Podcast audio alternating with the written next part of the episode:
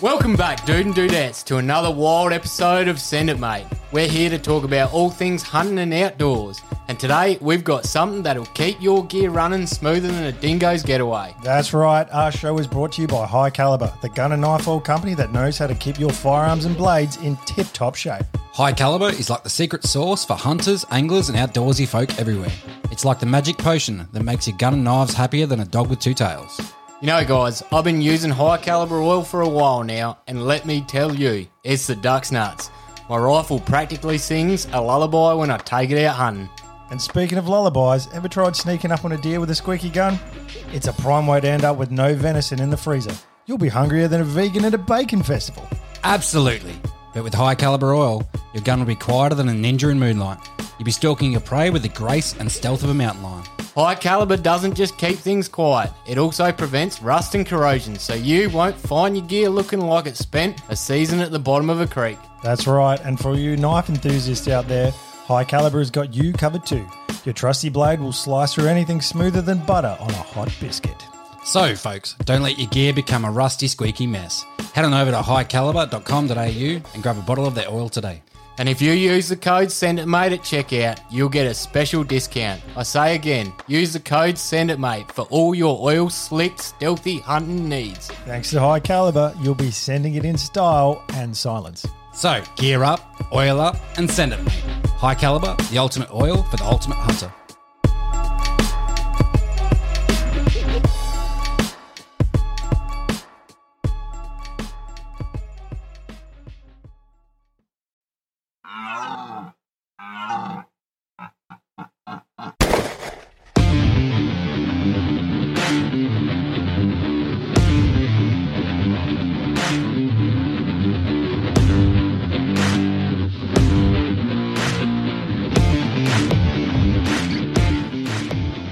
Ladies and gentlemen, welcome along once again. Send a mate podcast. What this up, is Caleb, And I'm Josh. I am Ryan. welcome. How you guys going? How's your week been? No, the fuck up. Fucking brilliant, right? Fucking brilliant. We're shutting that down straight away, Josh. had some highs, I'm I've just had some asking how you lows. are, just in general. How you going? He's going. Yeah, not bad. Not bad at all. You're just going to give me a generic response. Fucking oath he is. He's got his shirt on. I mean, Well, actually, I've got Caleb's shirt You on. got Oh, dude. and by shirt Wow. you mean jacket because you were a little bit cold tonight. a bit cold on the nipples. She's getting nippy. If anyone's nipples are going to feel it, it's yours because they are oversized for a man. They're Can we quite stop large. talking about my nipples? Well, how can we possibly stop talking about your nipples when they're on show at all times? They're not today because I'm wearing. a It's shirt. like they're like a painting of the person's face that keeps looking at you no matter where you are. in the room. the, eye, the eyes keep following. you. yeah, it's like it doesn't matter where I go. I feel like your nips are just eyeballing me, yeah. even through your shirt. It's like you're wearing a shirt. Pretty sexy nips. Not really. I don't think that's an attribute in a man that you look for. Oh god. Yeah, Just Certainly not what I look for in a mate. Like, He's just jealous because Really? I've got a chest. I mean, I look for mates with big nips, Well- big hearts. I'll give you some That's- feedback. Actually, I had, I had feedback on your chest recently from a female listener Oh yeah. who said, "Is Josh's chest getting to a point where they're starting to look a little bit too big? Like, are they starting to look like breasts?" Because I monitor that shit, so I don't lift heavy for chest, and I just do. And actually, I sort of do. Um, I don't know, a bit of a routine every night doing push ups just to. Just get ripped. Which is a chest exercise. Yeah, that's Because because uh, let's face it, when you get older, there's a lot of dudes out there that grow man tits. Moobs.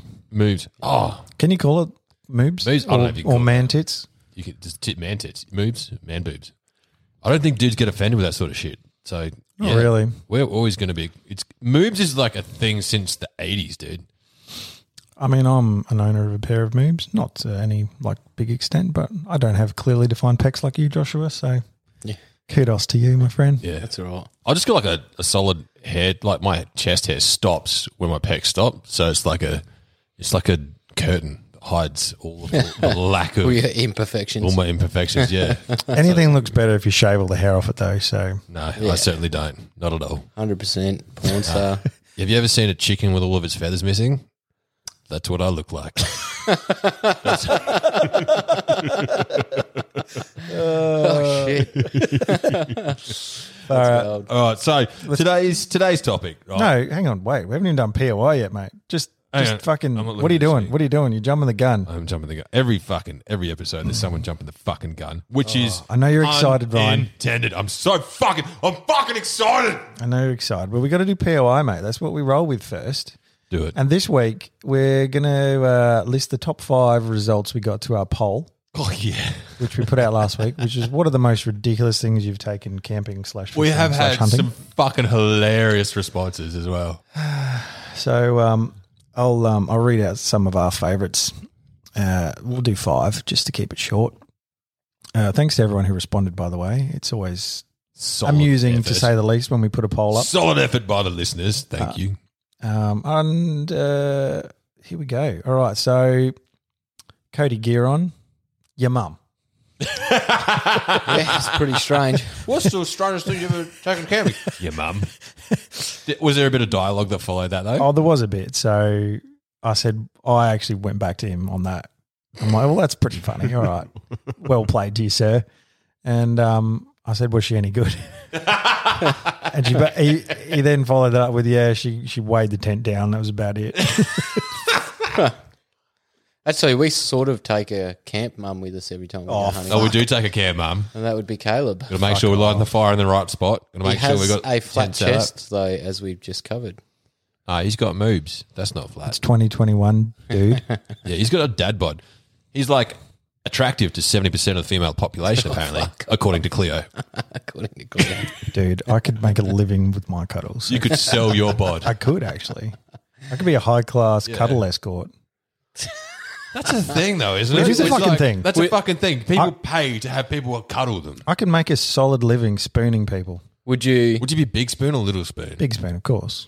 I don't mind being little spoon every now and then. Really? Yeah.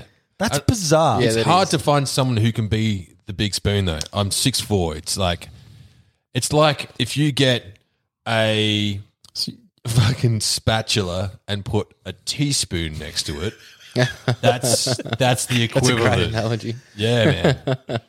That's how it goes. I so feel like the demographic you can spoon you is men or netballers, female netballers. yeah. Would you? Would you? Um, your clientele basis include men Would you give men a sweet card like for the would you- right price. For the right price. I just imagine it being like rich dudes that are just are super fucking lonely and want someone to give them some affection. And you're like their last point of call. So you're the guy who's keeping these guys together. What if you cracked a fat while you're spooning a dude? It's 2021. Well, do what do what everyone does and just sort of put your hips forward a little bit. Just, Just a bit of grind. just, a bit of grind. it's complimentary for them. yeah. I draw the line at reach rounds. Rusty trumpets, anybody? Old mate Aussie Arrow, hunting blowpipe. What the fuck? That's pretty cool, actually. Yeah. But that's not what's a unless he poisons the dart, what No, is that gonna chicken? do? You Kill a You chicken. could not kill a chicken with a blowpipe. We need to ask him. I, I actually. beg to differ because South Americans kill like monkeys and deer and Yeah, shit with, with, a blow poison dart. tipped darts. Yeah, poison Yeah. tips. But still, it's a, still a dart. Unless you're like got some ridiculous lungs on you, you're not going to get the penetration. Yeah, bro. you need solid pedo, man. If you're gonna fuck a chicken, You, your laugh is fucking quite evil. Then. Penetration. It's a good word. It's what it's my, it's my Solid top three giggle. words to use. Penetration. uh, Actually, I'm going to jump in with that because I can semi relate to that. Uh, we took a Connor bear trap out hunting with us once, and it worked. If you remember, we were for at, those, for those we playing at go. home, what's the kind of kind of bear trap? fuck's I sake, could have predicted that. fucking Google it, man. Um, No, we need to inform our listeners. So it's a body trap. So it's basically a or two steel uh, frames that you sort of they you push them like together and they're under tension of hmm, two arms that are like springs sort of thing, and then there's a like a trip. And yeah, you just there's a chain. It's like a pegging to square. the So it's like ground. it's just Yeah, like it's a square. It's a Yeah. square that's held together with. It's like an springs. X. yeah. and then you like fold it out, similar to the old school like the claw traps, And then there's a pad. Not not quite. No, because it stands um, uh, vertically, not horizontal.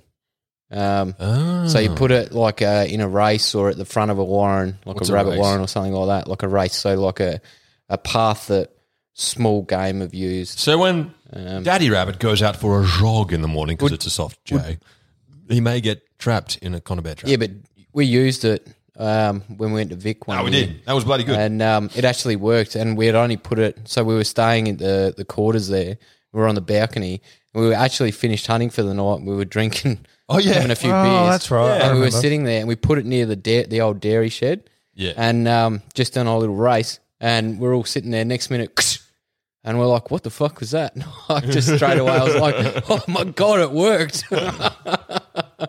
we caught a rabbit. Didn't kill it though.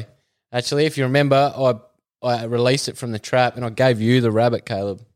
And then I don't know what happened. Okay. Well, there you go. Um, I do want to know though what Aussie Arrow was going for with a blowpipe.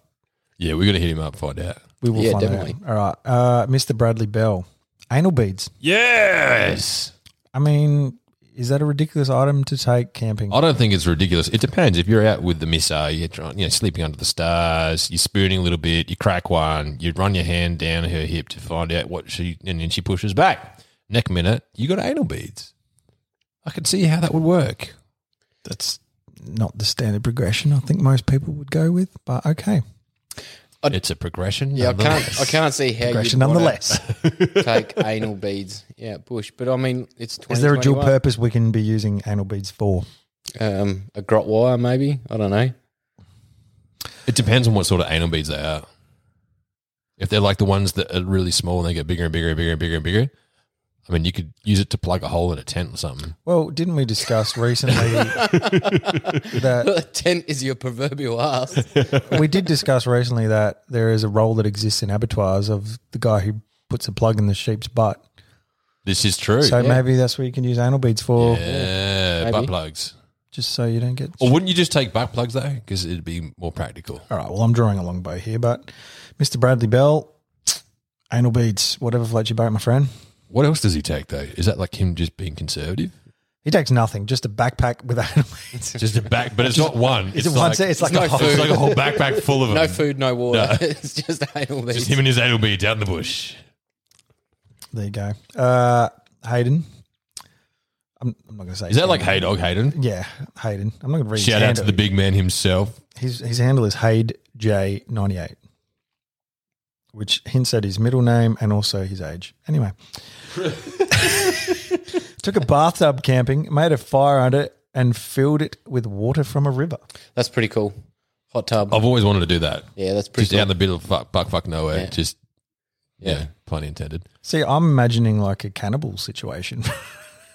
He's cooking himself in the bathtub. Putting an apple in his mouth and like making a stew. it'd be pretty hard to regulate the water temperature if you've lit a fire under. No, not really. Nah, Nah, you'd be not at able to do all. that pretty well. You just have to wait for it to heat up. Yeah. You'd get to a point like fuck, it's getting on here, No, If if you you, put just it- wouldn't stoke the fire anymore. and you want to keep this fire at a level. Yeah, you'd want to make like it'd be a better coals even across the whole thing. It'd be fine. And if it gets too hot, just pour some cold water in it. Yeah. or just take some coals out. It'd work quite well.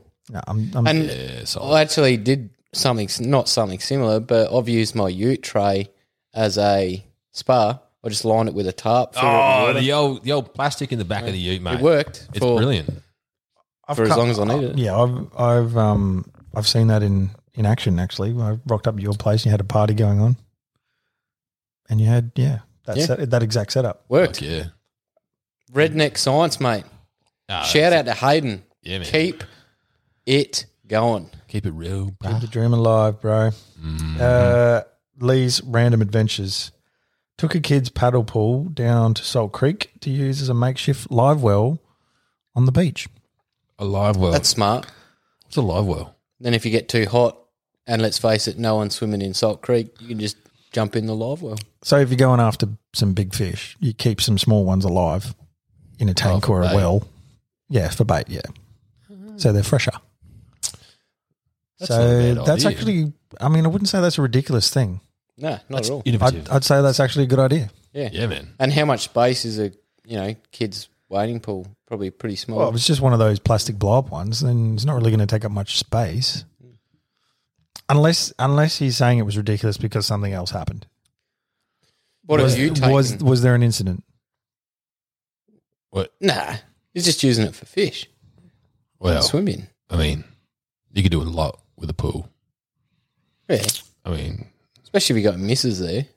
there's A like bit of hot tub sexy time. jelly wrestling, mud wrestling. What's the weirdest thing you've taken?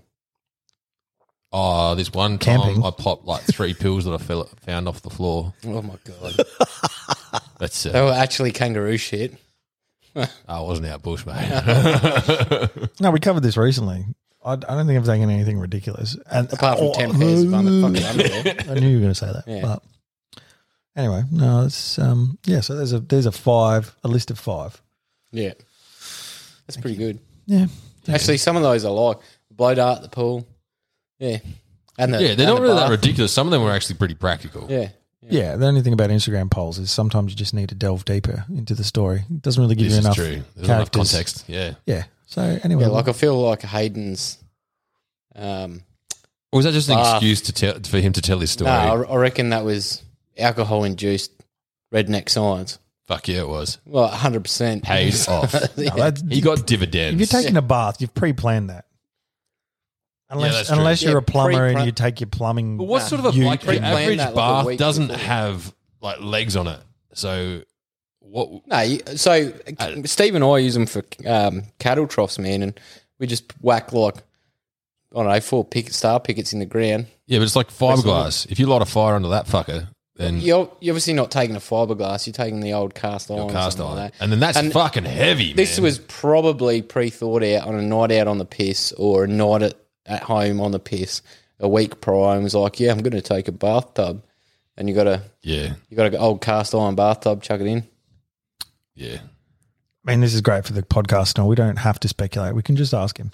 That That's that is true. very true. I, I think I think most eighteen year old, 19, 20 year old dudes would do something like that. I would Yeah, oh fuck, Definitely. I'll do it now. hundred percent. Yeah. Yeah. Yeah. oh, well, moving on. So the topic for this week is meet the family, which uh, opens up a lot of doors. I think. Um, it's- Does it? I think so. It can be interpreted in many different ways, but um, As we always do. Yeah, man. Yeah, yeah. Meet the family. We're at uh, season two, episode thirteen. We uh, we chewed that through that quite quickly. Uh, that feels. It has gone quickly. I just want to keep going. No breaks. Santa doesn't give any breaks. Let's just keep pumping out podcasts. No, sounds good. We love it. Fuck, we're getting some good feedback. It's Yeah. really, really good. Anyway, meet the family. Uh, Caleb, you're up first, my friend. Okay, so meet the family. I think we need at this juncture, we could probably properly meet our send it mate family. Um, to the listeners out there, the dynamic you will have listened to between the three of us, and I actually had a conversation s- with someone today, and I started getting into how we all know each other, and I took a step back, and I'm like, on paper, it's fucked. Yeah. and sh- and um, yeah, like it feels completely normal to the three of us, Yeah.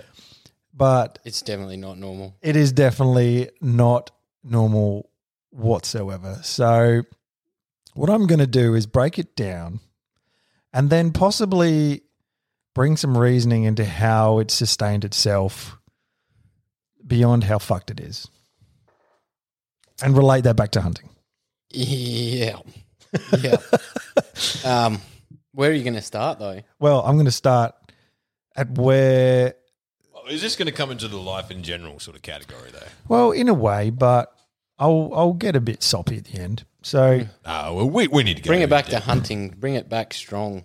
bring it back to the man of course, activities. but people people want to get to know us a bit better and understand where this dynamics come from and why we all feel so comfortable hanging shit on each other. So I'm going to go back to our origin story, essentially, like right back. All right, so um, back in so Josh, you've got a a sibling who's a fair bit older than you. Fair to say. yeah, it should be like 40 something, 46 or something like that. So if we go back, back, back, back, my dad knew your parents, yes. and my dad actually used to babysit your older sibling. Yep. That's this is how far back we're We're going. like intergenerational here. My parents and Caleb's parents met at church. Well, Yep. if we're going to go back that far, my grand my grandfather was a pastor. Uh, your parents attended that church. My dad was sort of just like the black sheep and didn't want a bar of it, basically, um, at that point. But nonetheless, he babysat your older sister. Yep. And then many, many, many, many, many years later, Mum and dad, they fucked. and both of us were born within three months of each other. I don't think there's a coincidence here at all. So yes, we have the same birth year, Josh. Um, and then about when we were both about seven, um, we got to know each other and became really good friends. Spent most school holidays at each other's houses for weeks at a time, sometimes, and uh, yeah, been best mates since we were seven years of age. And then enter, I'd say, oh, when did I first meet you, Ryan? I'd say we were, I was about fifteen Oh, we were young. we were young. So I met you first, and then I started going out with your sister, Yeah. who I've eventually got married to. Yep. so, and then, and I was like, I lost my best friend. Meet some girl. Go settle down. So I mean, at that that time in life, you sort of went a bit off the rails a bit. Oh Moved- man, I flew off the rails. You didn't move out of the family home. You got kicked out. Uh, so I didn't really see you for a while there. But I was Yeah. married to your sister, so I saw you at family events and whatever. the ones that I rocked up to. Uh, by that stage, Josh had joined up in the army. Um, so I saw him sort of Christmas time and whatever leave he had, but uh, you know, obviously maintained our friendship. Um, yeah, so I mean, we're talking. Well, Josh, we're thirty-four, just about. I've, you are. Uh, so we've known each other twenty-seven years. Ryan, we're on going on nineteen years. Mm. I was married to your sister, no longer married, now divorced Yep. through that somehow we've stayed friends. we've, we've, yeah. I somehow. don't even know how that's even. I'd, I'd put a I'd put it down to two things: music and hunting. really. Yeah. We have a lot of in, common interests. We have common interests, right? we get along So really well. That's so it's- important. Yeah. So then, if we delve further into Joshua, he made the choice of going out with my sister, which for a lot of people, that's just a no go zone when you're a mate. Yeah. But you Um, got, right, you could have said the yeah, same thing. yeah, yeah, yeah. And uh, yeah, that is no longer the case. But I mean, just to add to how fucked it all is, like, yeah. There's- there's now- just all I just need to date Josh's sister, and then we've got the Oh, please trifecta. do. good luck. There's only one who's single. Oh, so I mean, on I mean, let's let's. In all honesty, on paper, that is just fucked. oh yeah, we got our, our history. If our history is like fucking bold and the beautiful, man, you could write series about it. We should do that. Yeah, yeah, oh, definitely. How's how's this though? Just talking about exes and things. So Steve and I are a mutual friend of all three of us. Stephen, Oh, with a God. perp. Steven. Exactly. Even we met through our ex, both of our ex wives. Oh yeah, Both of our ex wives left us, and now we've became my, like best mates and, so- and still hang out together. because they were sisters. Just yeah, they're both sisters. Yeah. Yeah. You're like, oh. and the worst thing is, is his is um our ex's s- other sister was dating another mate who me and Steve also continue to to to catch Fuck, up it's with. a bit. Yeah. yeah, It's, it's just testament. I think like mateship goes a really long way. Exactly. Yeah, man. So I Really think long and way. where I want to bring this back to, so now that the listeners understand the Scented Mate family and how ridiculous it is, Um, what has transcended the relationships and breakdown of relationships and the crossover of family lines and all this sort of stuff is the fact that we all have common interests and we can all, at the end of the day, sit around a campfire and have a laugh and look at things for what they really are and realize there's no point having enemies or being shitty at people when you love doing the same things. You just you move on, you get over it. Life goes on. I, I have to say, actually, the dynamic we have reminds me a lot about the dynamic that you build in the army, um, but on a little bit better scale. Unfortunately, in the army, there's still a lot of, uh, you know, you work with people, but and, Is it- you know, if they piss you off, you know, you can sort of not become enemies, but hold some animosity between each other. But Hmm. with our dynamic, it does remind me in the fact that we've all had our biffs, our barneys, and God, we've had some Oh yeah. crackers, oh yeah, we have. semi-automatics, Caleb. Um, we've had some crackers, um, but at the end of the day, Caleb's all right. We just sort of sit there and we just have a beer whilst we're out hunting, like at the end of the night or something like that, and. Yeah, we can just move on and it's- have a laugh. It's Oh, that and relax. classic blokes thing though. Like you have your crack and you afterwards you're all good. Yeah. That's, that's the way it goes. Like that's that whole. uh, I don't know if you. It's that story that gets told about the blokes who get into a fight at a club, uh, at an, in a pub. They get a get, go outside, have a fight, and have a beer afterwards. Yeah, Like that's yeah. blokes. That's how we operate, and especially if you've got history with them. Like with you guys, there's. I don't think we've ever actually been legitimately angry at each other. Yeah, exactly. Yeah, I'd, Like I'd- we've yeah, uh, been I'd worked say- up and been very passionate about and heated conversations and screamed and yelled and all that, but then but there's no like legitimate anger or animosity. So that's And, and we've all done some funny shit together. Like we've done countless nudie runs together. One that lasted for uh, fucking hours. fucking hours, which shouldn't have. We've turned into a D and M conversation trekking around my neighbourhood in the nud. Yeah, I don't, I don't understand how three blo- blokes could walk so far naked on a main road. That was fucking uh, awesome. I and mean, then- again, on paper, this sounds fucked. Yeah, absolute cooked. Like, you know, you're young, you're dumb, full of piss, yeah, whatever. Yeah. Um, Caleb and I used to hop the fence at night. So our family, all of our families are quite religious, uh, surprisingly. and um, so there was definitely curfews and all the rest of that jazz, jazz that comes with uh, with the whole Christian background. But uh, Caleb and I used to like sneak out and climb his back fence, which was an eight foot fence. Correct. And uh, did we use would ladders. roam the streets at wee hours of the morning, putting Just the people- local gang doing the rounds. No, we, we, we'd turn off people's water meters. We'd put porn in people's letterboxes. yeah, just random shit, man. Just absolutely random didn't, shit. Didn't you We thought it was funny at the time. didn't you leave the remains of an animal at the one of the pastor's doorstep and he thought it was the demons coming after him? No, the remains of an animal. No, No, no. So we went, we were, we were out fishing one night, and um, some guys were had some crab nets. We had a crab net on us, and um, they finished up, and they're like, "Oh, do you want the rest of our bait?" And they happened to be using rue in their crab net. necks, rue necks. Yeah. So, um, like, And we, we, we, you miss an important detail. They were tying the rue necks on with some baling twine. Right. Ah. So this this extends to the soy. Keep yeah, yeah, bright, bright orange um, twine. We've moved on. Uh, well, we're changing locations basically. So we've gone from one jetty and we're going to go to another. And we sort of bailed on that idea halfway through, but we didn't bother taking the bait out of the nets. We just chucked the nets with the bait still in it in the back of the car.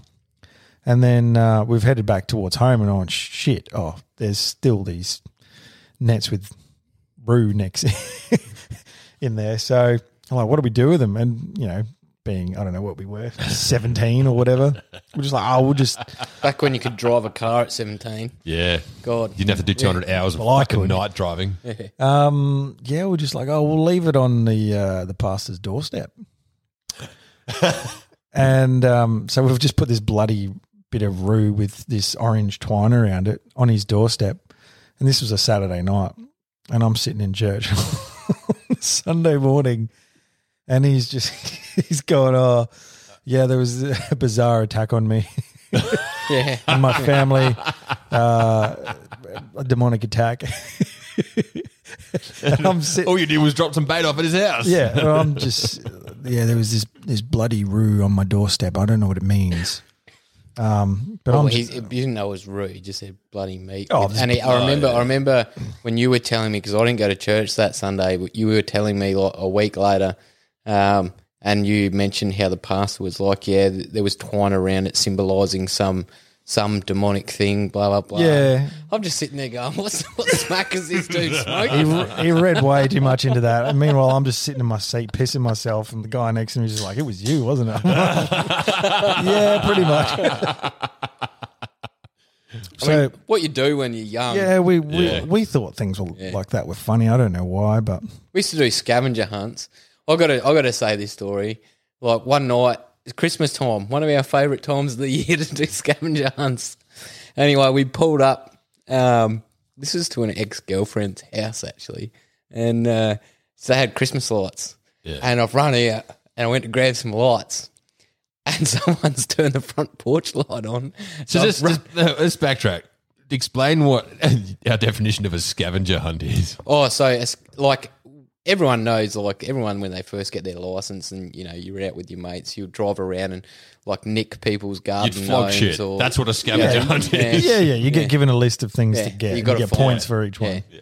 Um, Street signs and shit. anyway, one of them was Christmas lights. So I, I grabbed these Christmas lights and the front porch is turned on.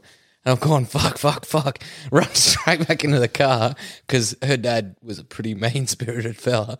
Anyway, run into the car. Even on Christmas. Close the door on the lights and Kayla's driven off and it's ripped. I thought it would snap. No, no, it's just like taking all the lights. away. It's like, That's the Grinch movie shit right there, man. mate, I, I felt bad actually that, that time.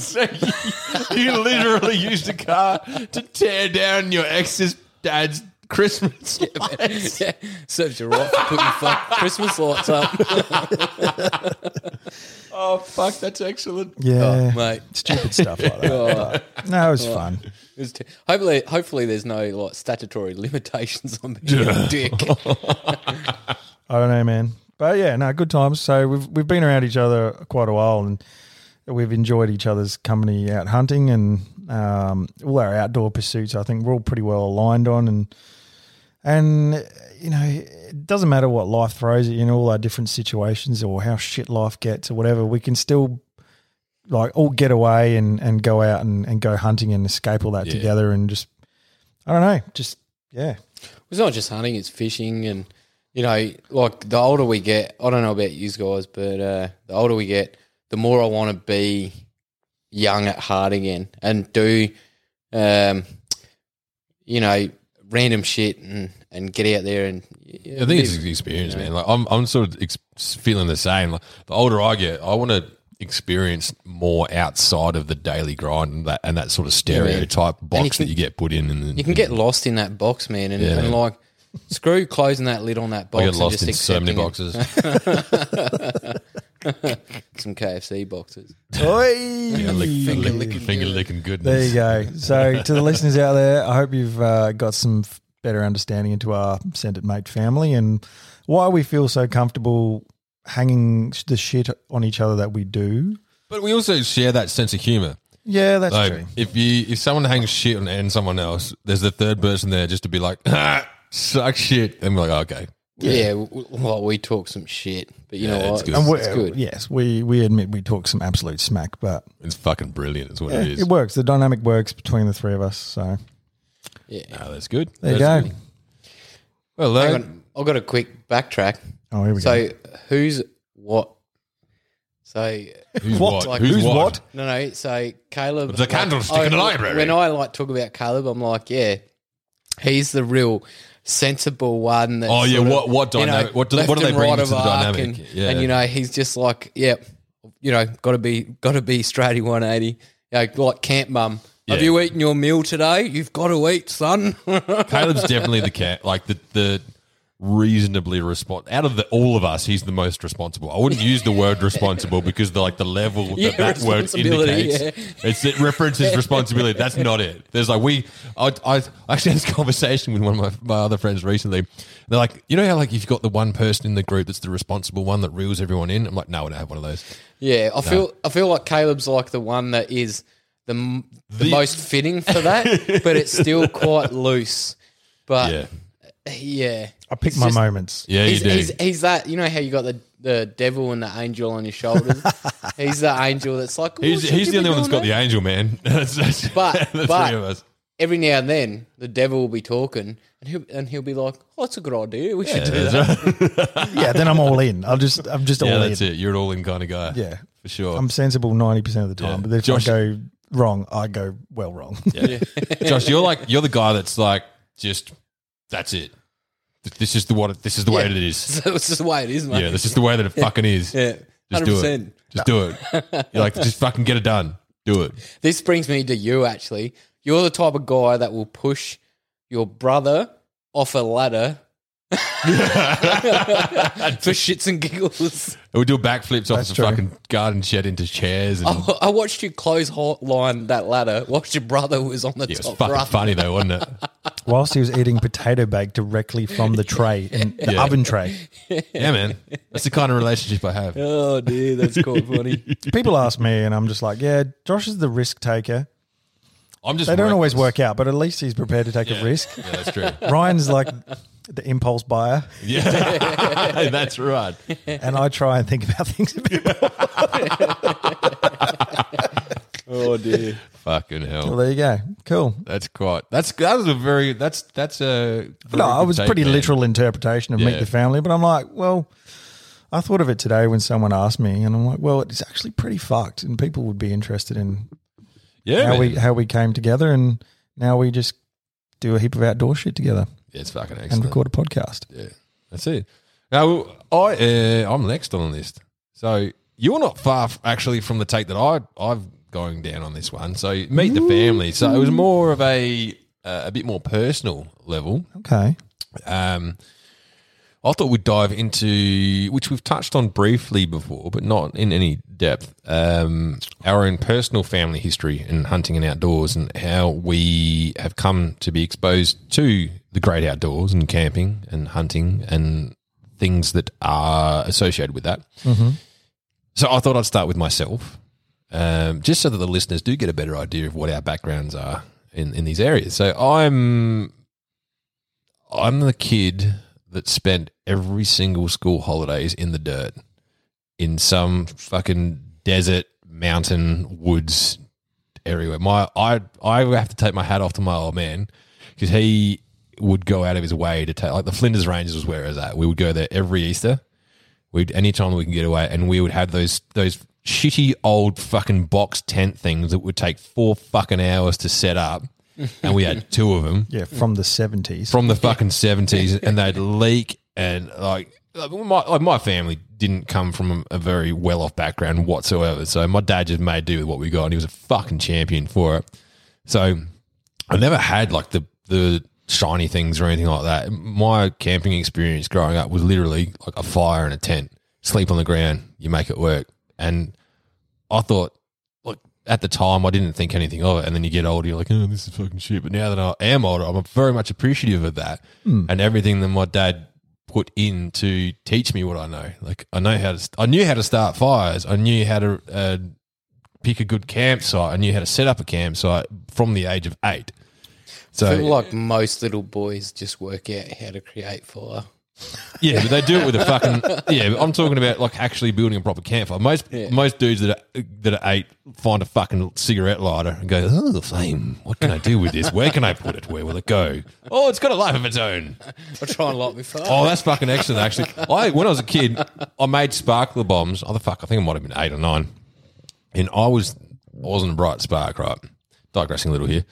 I made sparkler bombs, and I hid them behind my bedroom door, so that when my parents opened the door, it'd cover them up. And then this one time, and they were there for like six months because I made them and just forgot about them. And I had a, like a cigarette lighter with them. And this one time, my old man comes in and, and he like he's coming to have a chat, but it was a serious chat. So he's closed the door. So There's fucking It's the birds and the bees chat. oh, dude, I kind of know. I was, I was a right shit when I was a kid. I was a fucking shit. So he's come in, he's going to have the old serious chat, and close the door, and there's fucking lines of sparkler bombs and sparklers and lighters and just flammable shit. And man, I got a whooping of a lifetime after that. Really? Yeah, man.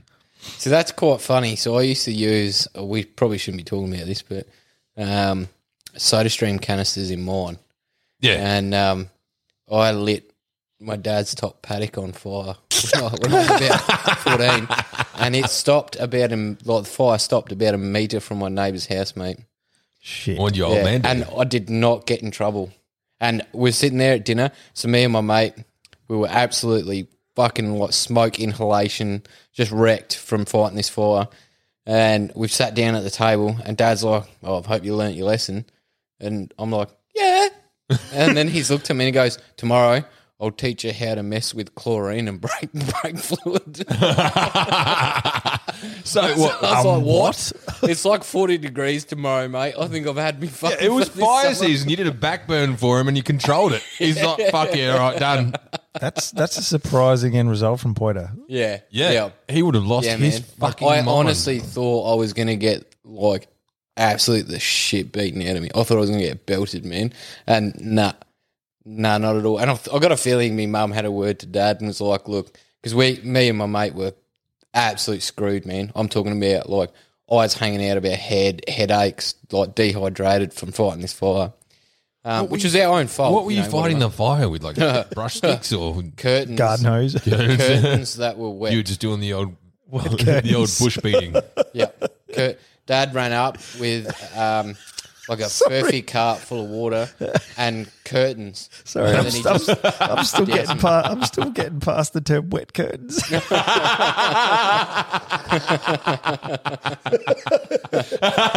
mate, they were well wet. Self lubricated. Jeez. Yeah. I was fighting fire with some moist Wet- labia. But yeah, uh, and I've got a feeling mum mum had a word to him and said, "Oh, look, I think I think they've had enough." He's learned his lesson. Yeah. oh, Um, you freaked out and, and reacted enough to it, and Yeah, dude. Shit in yeah, your pants actually, and I didn't mess around with um, anything after that, like like making like sparkle bombs and stuff like that. fuck, I didn't learn. Eh? I nearly burnt down my parents' backyard. Similar thing, but it was like it was dry season, and there was like a bit of a patch of scrub out the back. I nearly burnt that down. Um, like went crazy. Um, luckily enough, there was a hose. Like so, they had two hoses. I think it was in about an acre. It, wa- it was in just like just before the foothills. So there was like a, a slopey backyard, and there was two hoses. There was one up by the house, and there was one that was halfway down. And then right at the back, it was all s- like it was scrub. So I used to play in there because it was fucking awesome. We made like forts and shit. And then uh, I was playing with fire, and then set fire behind the big. There's a big shed that like covered everything from the wind, the house, so you can't see what's going on behind it. So I made a big fire there, and it got real fucking big. Hmm. and then I ran up and I've grabbed the hose, and the hose has gone, and like the last hundred mil of it has poked around the shed. So I've like cranked the fucker up. And I've squirted it down, squirted it down the fire before everyone knew what was going on. And to this day, no one in my fucking house knows that I lit a fire out the back Yeah. because you can't see it. That's that's the best kind of getting away. with yeah, it. man. Well, just to round this out, then when I made my sparkle bombs, I'd wet the lawn down all around. yeah, you would fucking camp up. Mum, Get my two bottle, hell. get my two Coke bottle caps, scrape my sparklers down, stick one in the top, light it. There you go. Delicious. No fires. You're for such me. a- Safe, you're such safety a first. camp mum. Safety never takes a holiday. I just think that next you step. probably wore eye protection as well, didn't you? Do you know what? I, I don't I don't apologize for my camp mum nature Eye because protection and high vis. I learned from a very early age to just not get caught for the shit I did, and plan out escape routes, plan out how to not get in trouble. Dude, So- I, I was definitely not that kid. I'm the guy that calls his dad at two o'clock in the morning because my utes bottomed out on the hill in the local soccer club because I was doing doughies in it. And, and then I forgot to go diagonally. I know which one you're talking about. Uh, fuck, wow. Were you there? No, I wasn't there, but I know. No, it was, it was my brother. yeah, I know which one you're talking about. I'm surprised you could get bogged there, to be honest. No, no, I did, no. My car was literally like I drove up the hill. So for those playing at home, all the soccer fields around us have a hill around to stop people from driving on it, but a four wheel drive that wasn't quite four wheel drive. and then I bottomed out. Like I'd come up to the crest of the hill, bottomed out, and the car was like rocking like a fucking seesaw. You idiot. And I had to call my dad to t- to tow us out at two o'clock in the morning. And um, yeah, I actually, I actually didn't get in trouble for that. My dad had a laugh. He's locked up. 'Cause It was him, my brother, and my brother's ma- my, me, my brother, and my brother's mate, and we just fanged doughies for like half an hour, just tearing up this pitch. And we're like, oh yeah, our job done, job done. and then Sorry, but what a cunt. yeah, oh yeah, I told you I was a right shit man. Look, man, I got, I got to admit, they're the like if my if I had a son and and he did that, I'd be like high fiving him actually. Oh This, fuck is, this is yeah. probably why I wouldn't make a good dad because I'd be like, yeah, you know what, you're making memories, ma. Yeah, yeah. Well, that's right. Now I've got the story to tell. But dad's like, he was driving home. It's like dead silence. And dad's like, yeah, we probably won't tell your mum about this. I'm like, yeah. yeah, probably not a good idea. So, what, what's, what are your, how did you guys come to being where you are with your love for outdoors and nature? And Oh, hunting? look, well, my my old man would have instilled that in me, I guess. So when he was a young fella, um, he was in Boy Scouts, so he spent a fair bit of time outdoors, and he used to just go go walk about essentially. what? Like, Like- just take off. Uh, he's he's not Indigenous uh, Australian at all, but yeah, um, the, the closest thing to what he used to do was just go walkabout. He just like grab a pack and go bush basically and disappear, um, just because he loved being out in nature and he had all the skills to to exist out in the bush, I guess. That's So, awesome. um, so I mean, when I was a kid, we used to go camping a fair bit, um, and being in South Australia as we are, one of the prime spots is the Flinders, so spent a bit of time in those shitty canvas tents that we got to put all the poles together uh, myself. Um, so I guess that's where I I developed a love uh, for the outdoors. Dad would always take us fishing. Uh, Josh came along once we got to know each other as well. It was just one of those things that developed from there. Like it was fishing, especially, is just good to get away from life and just sit there with your thoughts and think about stuff. So, um, you know, from an early age, I saw that as a pretty cool thing to do, um, and just a it's sort of an escapism as well um, from the daily grind, I guess. That's why being out in nature is so great. You just it's so far removed from being in an office or being at school or whatever, depending on what age you are. Yeah. Um, so that's where I sort of developed a love for it. And then I didn't actually go hunting until I was probably about 18, 19 um, with Josh. And I'd sort of, he'd, he'd been doing a lot longer than me because he came up, well, as he'll probably say in a second, he came up through army cadets. So he was around guns a lot more than I was. My parents weren't so keen, even though my dad came up um, around guns and had, had, um, an air rifle and a 22 when we used to live up in the hills, and he'd pop, um, you know, vermin, whatever, around the place. Um, but yeah, my mum wasn't so keen around it, so um, I was never really allowed to to Yeah. muck around with guns so much, and then you know, 18, do what you want, sort of thing, and that's when I sort of went along with Josh the first time, and the very first time I ever went hunting was spotlighting for uh, roos, rabbits, foxes on a place, and um, I was hooked. First time I did it. Yeah, I I had a similar experience actually. My my old man, uh, shout out to Brenton by the way. I don't know if he listens or not. He, he lives out in the middle of butt fuck no. I don't even know if he's got internet, but but um, my dad was army cadets, and we've got army history all all through um, our family actually. Um, but he sold all of his guns to buy my mum a wedding ring, which Yeah, that's more common than what you think. yeah, Dudes selling their hobby to buy a, a ring. I mean, it worked out well for him, didn't it? But um, I, don't know. I, I was a result of that, so what the we'll, we'll cut we'll cut that out. Oh, no, they were married for what thirty they were years. married for a long stretch. No, they they- they're actually quite quite well um, now. But no, he um, he he'd tell me stories because my dad's a as you know, he loved his motorbikes. So he would he would have a, a 30 30 strapped to his back, not in a case, just hung slung over his shoulder. And he'd scoot down on his his motorbike up the freeway. Just go for a hunt. Back in the days when you could walk down Highly carrying a rifle Yeah. and no one would be like, oh. Yeah. Not in our lifetime, clearly. No, definitely not. Although it Oh, was back when mo- like, most people understood what a rifle was Yeah. because the wars were recent enough that Well, yeah, like preceding that, there. w- Yeah, I mean, there was Vietnam, there was World War Two, so people, you know, people had a, a great people that are- in their lifetime had been exposed to people walking the streets in Australia. Now, when was the last time? Well, that that's actually that's it. I happened? mean, the modern the modern like, the conversation back then would have been around war. Like, I'm talking about like post war because you have these people that come back that have been around guns. Guns mean nothing to them, and then they bring that mentality back to the home Hmm. and all the other bullshit that came with it. But that would a majority of the households were exposed to weaponry, and they had they had an understanding that it was a tool, and it was it Hmm. was. I think now it's normalised in their own It's mind. normalised. whereas Now, Hunting was Yeah, a lot, but it's- lot more it's- common back then as well. Yeah, that's true. Um, Absolutely, it's For true. hunting for food, Yeah, Um, which way more common. and then you've just got this massive disconnect and these Mm. just these. Yeah, the last 30, Over- 40 years is just uh, definitely disconnected.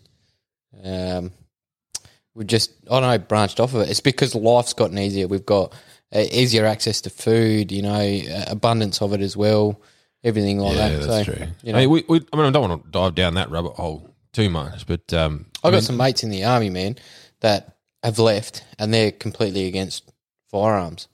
Completely against. is that because of their experiences? Oh, I don't actually know, man. Um, or is it just I had a- an a trigger argument of with one memories? mate. do you and, think, or uh, I, I don't know. I don't know. I had an argument with a mate, and it, That doesn't it had surprise me. nothing to do with the war or anything like that. Um, it was just to do about firearm ownership, and then I just turned around and said, "Mate, do you realise that your profession for five, six years, you were carrying a rifle? Like, I don't understand.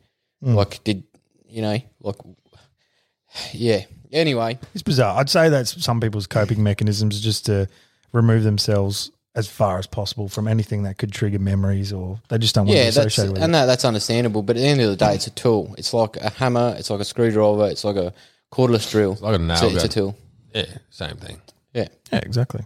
So, what about you, you Josh? What's uh, what? What was it that got?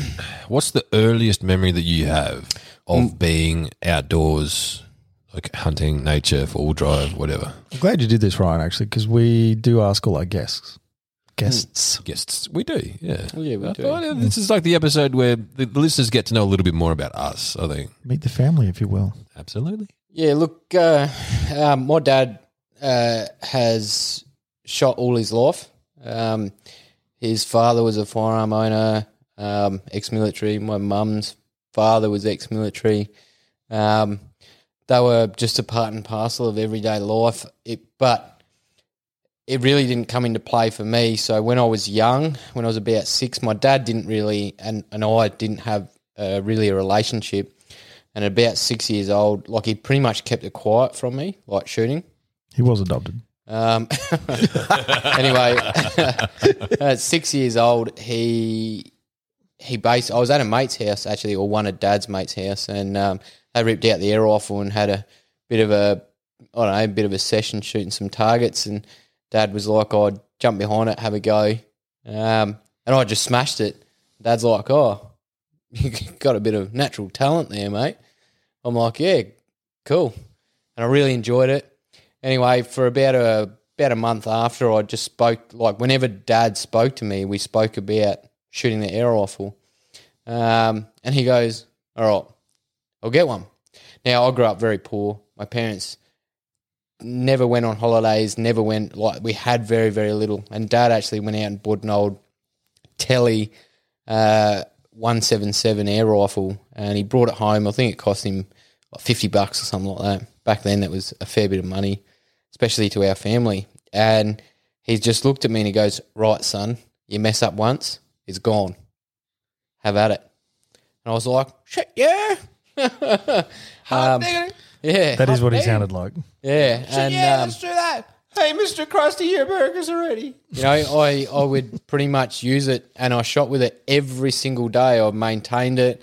I was, you know, I made sure that I was complete and utterly safe with it. I used to shoot birds, like minor birds and things like that, all the time. Um, and it was it was great. Uh, I enjoyed every second of it. Um, anyway, that sort of that's where Dad left me for about another six years.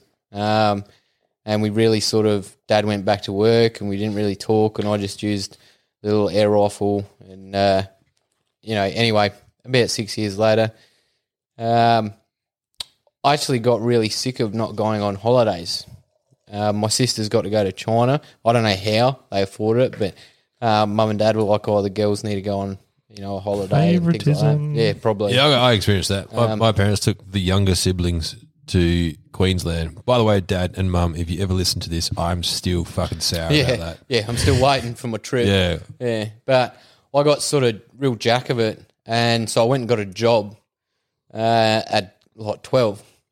And anyway, worked a job, I was saved, 12 years old. I had a job, full time job. saved my money, and Dad had a few rifles already, um, and some of them were his his father's.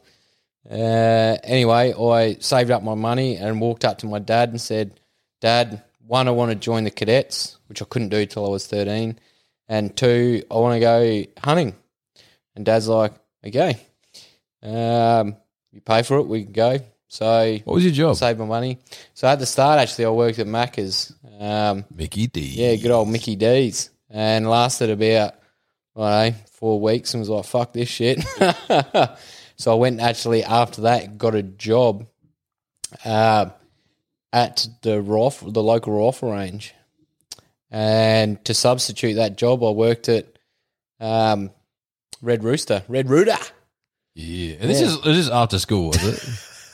Yeah, man. So I didn't really like ha- at 13 years old, I was sort of in and out of school, man. Like working, and I ended up actually working a fair bit in the York Peninsula uh, as a farmhand and things throughout my young teenage life. Um, and I just would save all my money to go hunting. Every ounce of my money went to bu- like buying rifles and hunting. Um, anyway, so dad and I didn't really talk much. The, me saying to him that I wanted to join the cadets, he was like all for that. Um, but I, he took me down to the, the local unit and it, I couldn't actually join till I was 13. So it sort of reverted back to hunting. Um, and we, I paid for the first time to go out. Um, and dad took us out. It was just hunting roos, rabbits, foxes. Um, and I loved it. And it just sort of, it brewed this relationship between me and my father, like hunting. Um, like he would actually teach me how to hunt. You know, when you're working on your car or your dad's working on his car, he's like doing a, a service and he's like, Yeah, I'll teach you. And then you're just standing there passing him fucking spanners and he's not saying anything or teaching anything. Yeah. It was the opposite. you He was just did fucking. yeah, you're just a Lucky, lucky. yeah. It was the opposite. He actually engaged with me when I was shooting, told me what not to do, what I was doing wrong, and sort of just and because of that, like I listened and I loved it and because we started building this rapport and this relationship. So I just sort of I just naturally fell into it, man. Um uh and our relationship grew and that's what essentially got me down the rabbit hole, man. Yeah, but you're, you're super close to your dad now. Yeah, man. Yeah. I can't remember a time when you weren't, really. Well, Yep. I'm old enough to remember. I'm, I'm old enough. I've been around long enough to remember Yeah. back in the early days. And so I uh, would, between six and 12 was those six years you said you didn't really have that relationship since that initial connection. And I was around then. And I remember that. Like, Yeah. So Um, I, I was like, they didn't interact much. They didn't have that much in common. And you know, Josh got in trouble. He was in the bathroom getting a belting, and uh, I think because his sisters were older, there were, the, all the attention was on them. And it- Josh was just the young one who yeah. he was the baby of the family. So Yeah, my dad's philosophy actually, which he's apologised for when I was a kid, he was like, "Oh, children should be seen and not heard," Hmm. and that was that was how life was at That- the that was- start. yeah, man. that's how it was for a lot of people, man. Yeah, yeah, definitely. But it, like I had the opportunity to have a relationship with my father through hunting, and shooting. And uh, like because I didn't get that in my early years, it was just like, you know, when you're like, I don't know, it just is like unicorns and beer and skittles and fucking As a kid, that would Yeah. be that would be completely. yeah, man. It'd be life changing because you've Yeah. gone from having nothing with him. to- Yeah, and you're chasing your dad's approval yeah. for, for your whole entire childhood. like I do that. and suddenly now. you're getting Jesus. it. I Yeah. mean, maybe we've uncovered a key in life. Like hunting is such a primal, basic thing that Yeah. when you do it and you're around and you teach it to other people, that you do form such a deep connection. Maybe this is why our relationship with each other has transcended all the on paper fuckness of it. Yeah, that's true.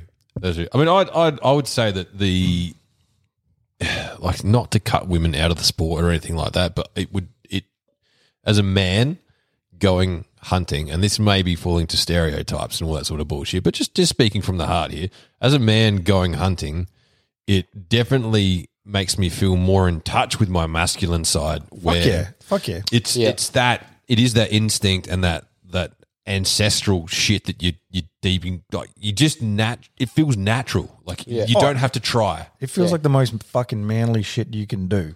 yeah And, it, and you don't It- have it- to try. It's like you just know. It's, it feels like, it's where you're animalistic. supposed to be that's what it It's- Hmm. feels like It's animalistic. Yeah. Like you just, you just, you're like, fuck, I know. You Yeah. know, 100%. the basic principles. You know, you're just like, Yeah. fuck. I even uh, fuck. I remember being out like chasing animals without a gun, like just as a younger lad, and being like, "Well, this is like it just feels like that's that's what you're supposed to be doing."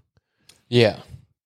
I mean, that's and I think that's where a lot of the hunters hunt, like if you just that's the disconnect that you were talking about before, Caleb, where you you step outside of that that box of bullshit, which is all of this extraction from nature and extraction from the cycle of life that is what nature is uh, that we live in today as humans, and then going back into that that uh, it's that feeling that you're it's like a feeling at home for me personally. Like I I if I could.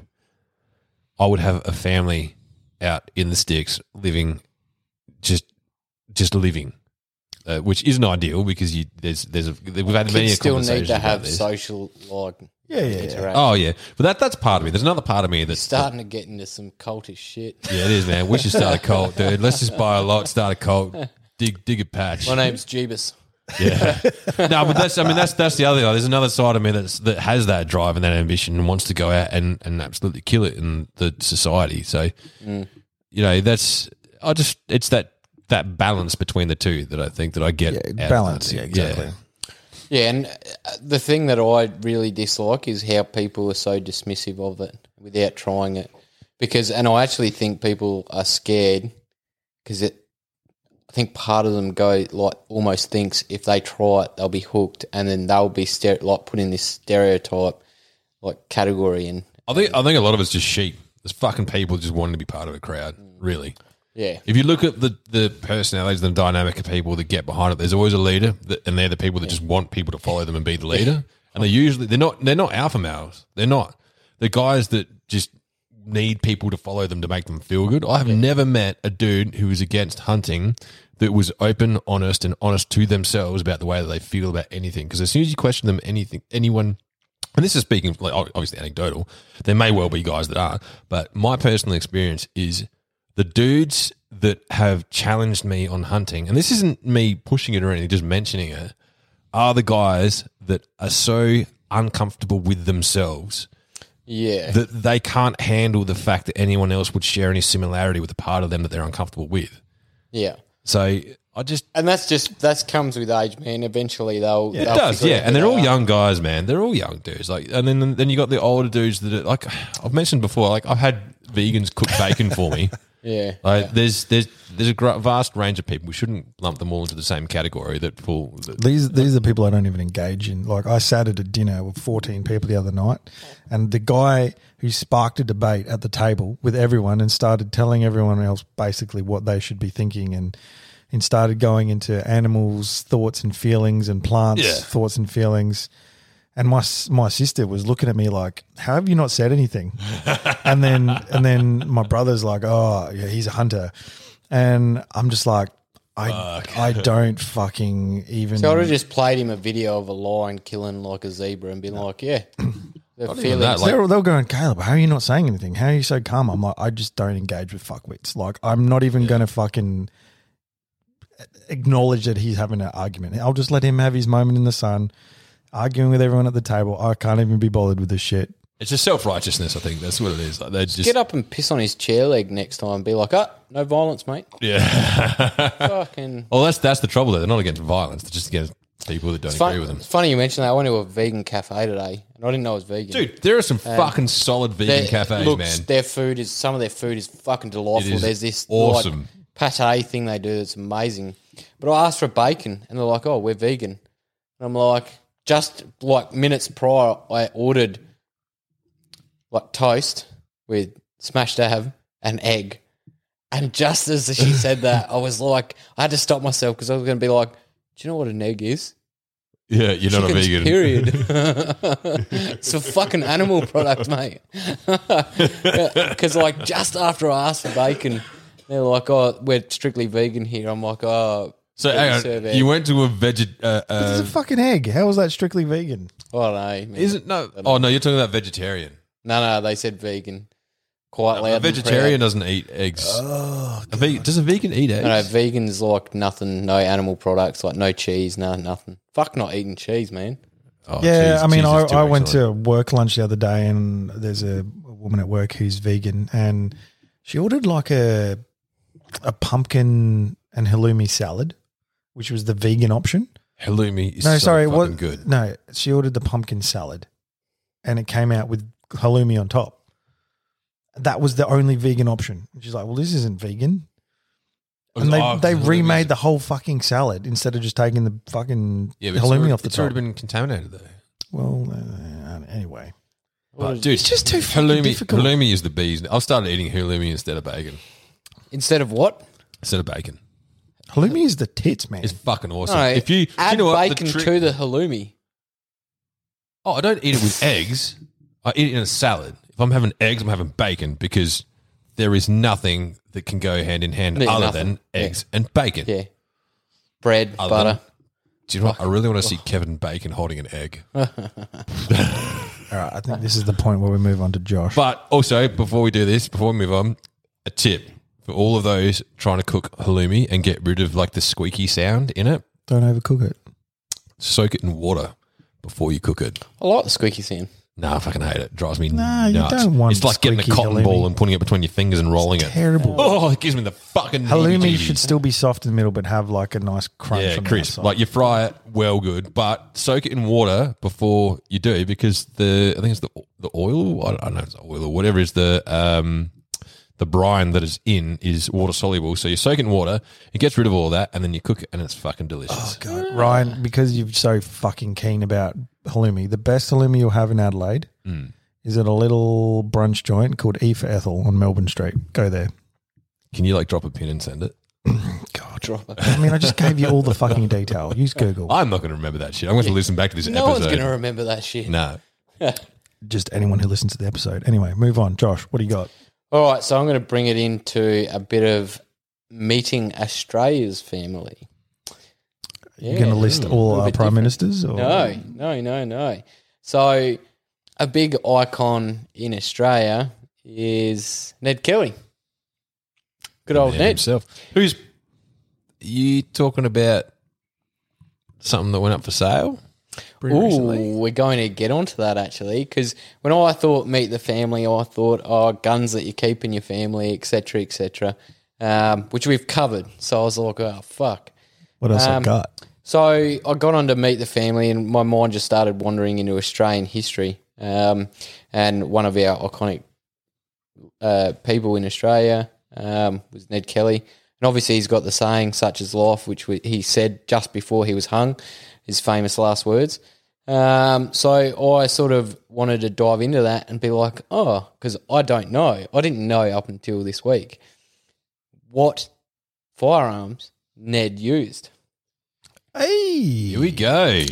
Yes. what yes. did they use back in the bushranger days? Fucking weird as shit. I was like, well, Okay, because you think American history, you think you know Colts, and you think Winchesters, and all these things like Remington and things like that, and they have a real big history on it. Now we don't really have, well, we didn't really have many firearm. We didn't, have, we didn't have the Wild Wild West. Yeah, but we didn't have many manufacturers here.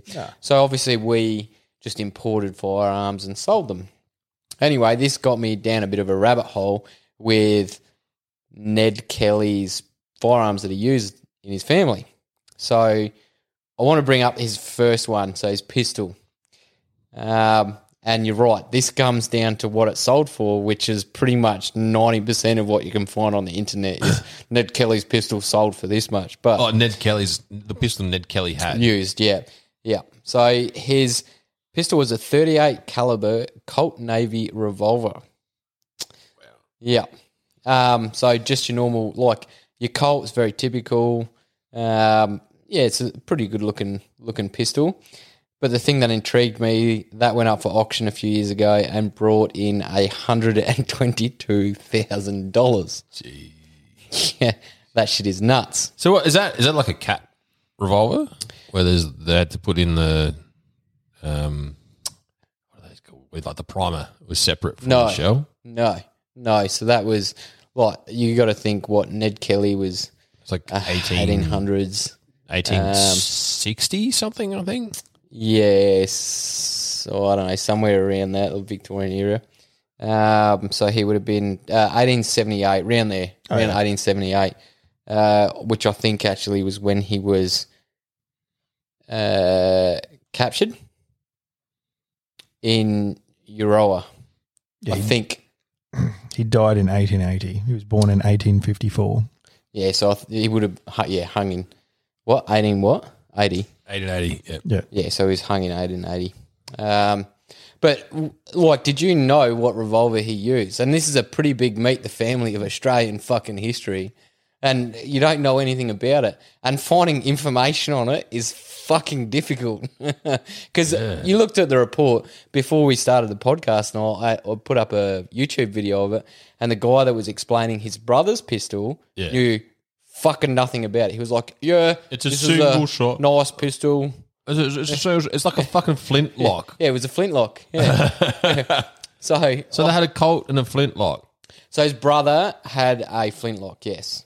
Yeah. So for those following at home, the the flintlock is where there's the hammer. So it's like the old school pirate pirate fucking pistol where Pirate pistol. Oh, it's a pirate pistol, man. Most people would appropriate it to that. Yeah, it's a pirate pistol. So the old old school pirate pistol where they had the hammer that gets pulled back, and when you and it's got a bit of flint on it, and when you when you pull the trigger, it strikes a s- a, uh, spark. It goes into a pan of gunpowder, and that explodes, and then that shoots the. It's like it's like a black powder muzzle loader, essentially. Hmm. and that was Dan Kelly's pistol, um, that flintlock, um, which you know, no wonder they didn't stand a chance. I think there was like three hundred uh, oh, and the, yeah, the dudes that coppers. stormed them. They all Yeah. had revolvers and lever actions, and like ridiculous. Uh, actually, this dove into Ned Kelly's life, to be perfectly honest. And his father was a bushranger, so he he used it was an outlaw. He used to hold up, you know, stagecoaches and things like this. And he actually used to use his son when he was like twelve years old. He'd put his son in the middle of the road with two carriages blocking off the road. And so the, the carriage that they wanted to hit would come up, see the sun, they'd get out because the sun, like Ned, wouldn't say anything and just be sitting there. And the like the stagecoach or whatever they were holding up, the, the guy would get out, walk up to Ned, and his father used to make Ned pull out his gun and shoot him in the face at 12 years old. Fuck. Yeah. It's pretty brutal. Oh, shit. Yeah, yeah. So that was like his upbringing, man. And then it was like something so weird. So Ned's wife was his father's ex-wife or some shit. Like it The dude was fucked it from was the beginning, trippy, man. Yeah, That dude or was- had no, no his hope. wife may have been, um, his f- father may have actually slept with his wife or something like that. So his son. I mean, was- either way, that's Yeah. fuck more fucked was- up than our origin story. So. He was, Yeah, man. yeah, he was messed up, like real, real messed up. And everyone's like, paint. He's like the fucking a bit of a hero. No, really, he's like an incestuous bastard that just shot people when he was twelve years fucking old. Yeah, yeah. and I mean, just weird. I mean, I understand where they were coming from. Like, uh, obviously, it was hard times, like really tough times. There was a fair bit of corruption going on in Victoria. Um, Oh, it was, yeah. It was, know, it was, it was like illegally and things just like after that. the establishment, man. Like there's yeah, there was a, very difficult times. It doesn't make it right, um, but uh, look, you know, when a man's pressed up in a corner, what are you going to do to support your family? What else did he use? So this brings on to the next thing, and Ned's favorite rifle, and it was named. So we're not the only people that used to Hey, name. what did he their name his rifles. rifle? Ah, Betty. Betty. get Betty. Was she black? Black Betty? damn straight. So Betty was a .577 caliber Snyder Enfield, and he carved a 577? car- yeah, five seven seven. massive. Fuck. So this- Oh, Elephant gun, man. I, I wish we had a, a thing where we could link up to our Instagram page to show photos, but it was a single shot and it had a hatch that you pulled off the breech, like on the, from the top, that was on a hinge, and you loaded a round in and closed the breech and then fired it. Yeah, it's a very very odd looking looking gun. Crikey. Yeah, yeah, single shot as well. So I was like, yeah, okay. but you get hit like you get nicked by one of those things. You're fucked. yeah, well, it was a fifty cow, like almost Yeah. oh yeah. So that's a fair fair bit of weight behind it. Um, but that was Ned's go tos. yeah. Just bloody hell. Yeah. So have you do you know much about Ned or what's your I don't know a great deal about him. Probably not enough, to really. be honest, Not like enough. there's there've been many a movie made. Yeah, I've watched the movies. I've I've never really. I I reckon I would have done a project on him back in like primary school. Yeah, but that's that's like what year was he born and like, Yeah, there's all that no- stuff. There's no like diving into the life that he led or the experiences that he had. one of my favorite books I had as a kid was about all the outlaws around the world. So Ned Kelly, Bonnie and Clyde. Billy the Kid. Uh, Yeah, all those exactly. yeah, man. did you learn anything from it? Yeah, Really? Apart from how to be a camp mum. Oh, fuck off. But uh, like this sort of brought up the topic of so I personally have um, some rifle oh, a rifle I'll never, never get rid of, and that's my father's father's twenty two, and this has been brought up before. That sort of stayed within the family. Obviously, Ned's family was pretty much like slaughtered. So, but his legacy of well, his materialistic legacy continued on. So obviously they've got his body armor that he made, Yep. and his rifle um, sitting in a museum in Victoria. Yep. His pistol obviously sold to in a private collection um, a few years ago. He's like, he's like the ultimate underdog. I think that's where that whole underdog mm, like uh, culture comes from. With us, like there's a, a the Australian culture. Possibly, yeah. Aussies support the underdog. Oh shit, yeah, because you know, fuck the man and all that. Aussie battler. Yeah, you, there's that that rebel in us that I, I think that just stems from Ned Kelly, and he's definitely been the fuel to that fire. Where he's a guy that's idolized now, but when you actually look at who he was and what he did, and you put him in any other scenario other than having a fucking wicked sick last last words and being smart enough to make armor and being the last stand against tyranny. Well, it wasn't even the last stand. Like he did some fucked up shit, and then he just had the coppers chase him. that's like if you, if it was anywhere else, you'd look at him and be like, "That's just like a psychopathic criminal." Yeah, but I think it sparked off a way of thinking that changed. Oh yeah, Yeah, because our and then the legal flip side to system. that, it, it was like it was like a push against tyranny as well, and that's I think that's what worked in his favor, and, And, that's and there's very few times Australia has actually pushed against tyranny and things like that. And so, as much as it's swept under the rug, because I don't think the powers to be want to um, uh, glorify it, so people get ideas out of fighting tyranny. But uh, I- I'm going to get a sneeze button. what? no, no, you're. Cough, you sneeze in here and you sneeze at my place. What? Do I'll sneeze everywhere, you have the COVID? probably. Yeah. Do you want it? I can give it to you. Give us a five second Frenchie. oh yeah, that's at least two weeks off of work. anyway, uh, like you had as I to. said, like I have a rifle that I'll never get rid of, um, and they've certainly changed. Like Caleb, I presume you'll never get rid of your 308, your Tigger. Props not. Prob's not. So would you make Prob's it not, a bruh. legacy? Yeah, it's, mm, yeah. No, I probably won't get rid of it. You, no, probably. Or do you want to make? I it- will never get rid of it, Josh. Do you want it in writing? Yes, please. Fuck. Yes, I'd like you sign it. I will not get rid of it. Yeah, thank you. And then when you're like 50 years old and you're trying to sell your guns to get a better one, and Josh is like, "You said right here that you cut." I will pass point- it down. the I point fucking love the being- thing, and it's going to last. So I will pass it down. The point being is uh, it's like having something to pass down, whether it's a fancy knife or a rifle, uh, you can start that legacy now. My legacy was started with my grandfather passing down his his 22 that I just won't, I would never ever sell. And it feels it feels good to start something like that. I think as a, as a parent, That's what I mean. You can start, you, you Yeah. don't have to be the third generation down to start it. You can just start it now. But it, it's like I've got a. Um, oh, for those playing at home that may not know, I'm a bit of a cigar fanatic. Um, I've got a humidor that my, my actually my wife got for me, but my family uh, family crest is going to be engraved in it, and that's going to be what I'm going to hand down to my son, as well as my guns.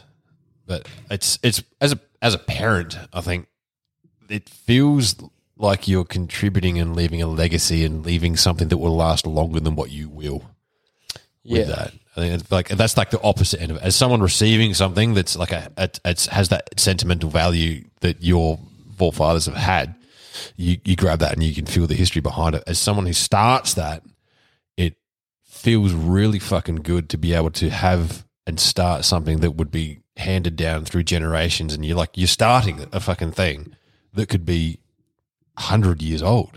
Yeah, yeah, yeah. That's it. Very good. And you know, in in hundred years old, it could be that topic of you're sitting around the dinner table with your you know new family members or whatever. You know, great, great, great, great, great grandson and his kids, and they're, it's a part of meeting the family. It's like, oh, well, this is who I am. This is uh, my great, great, great, great, great grandfather's rifle. You know, hundred years time. Yeah, it, and it means something like that. That and it gives you like that's that sense of family. It's that sense of connection to people as well, instead of it just being a name or a, or something that's written down. Somewhere. just like Ned Kelly. He he he basically is is the structure of Australia's family, man. It's like one of the it's our biggest icon. I can't everyone, think of everyone knows anything Ned bigger. Kelly. it doesn't matter what generation you are, you know who Ned Kelly is. That's yeah. You know, I, I, would- so I mean, that's- the word martyr might be a bit more of an appropriate application here, but it's what you know. I don't think he gave his life for the cause like a martyr. I think he was I think he was made a martyr in the sense of he was the underdog that stood against the bigger man. The bigger man got him in the end, but they also turned him into an historic icon. Yeah, but it also changed the way of thinking for an entire nation. I think.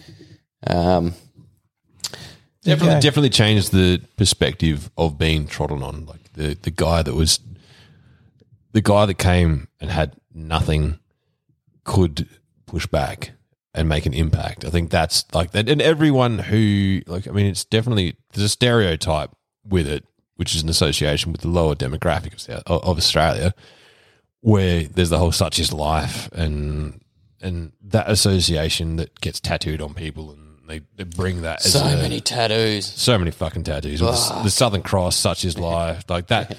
That like playing the underdog as, but you have that as a portrayal of being someone who doesn't give up. So I think that is the sense of martyrship. symbolism. the symbolism of it, yeah, that's very. That's probably a better way of saying. It. Yeah, the symbolism, the representation. Simba.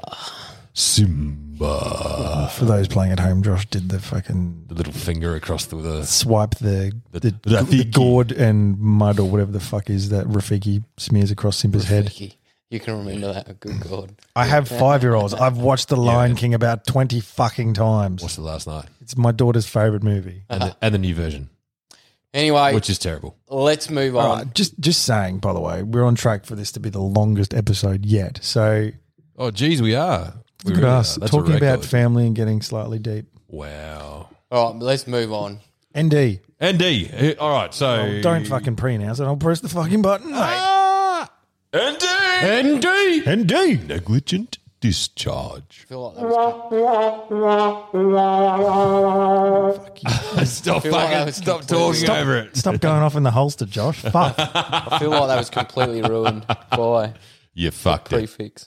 That's all. Number one rule: don't fuck it. You broke the rule. No, it was fucked prior. Ryan, bring us around a short, sharp, and Righto, shiny. short, sharp, ND. and fucking shiny ND. So I uh, recently have sources, very legitimate sources, that have given me a bit of insight into SAPOL's handling or training or all of the above of the firearms um, process, I guess, is a way of putting it. So how it comes about that uh, your name gets put down on a list and then you get your safe Hang on, checked, hang that on. You said sort of the shit. firearms process, the firearms audit process. firearms audit process. Sorry, I'll let, I missed a word out there. You did. firearms audit process, SAPOL, negligent discharge is definitely going to them. So Why?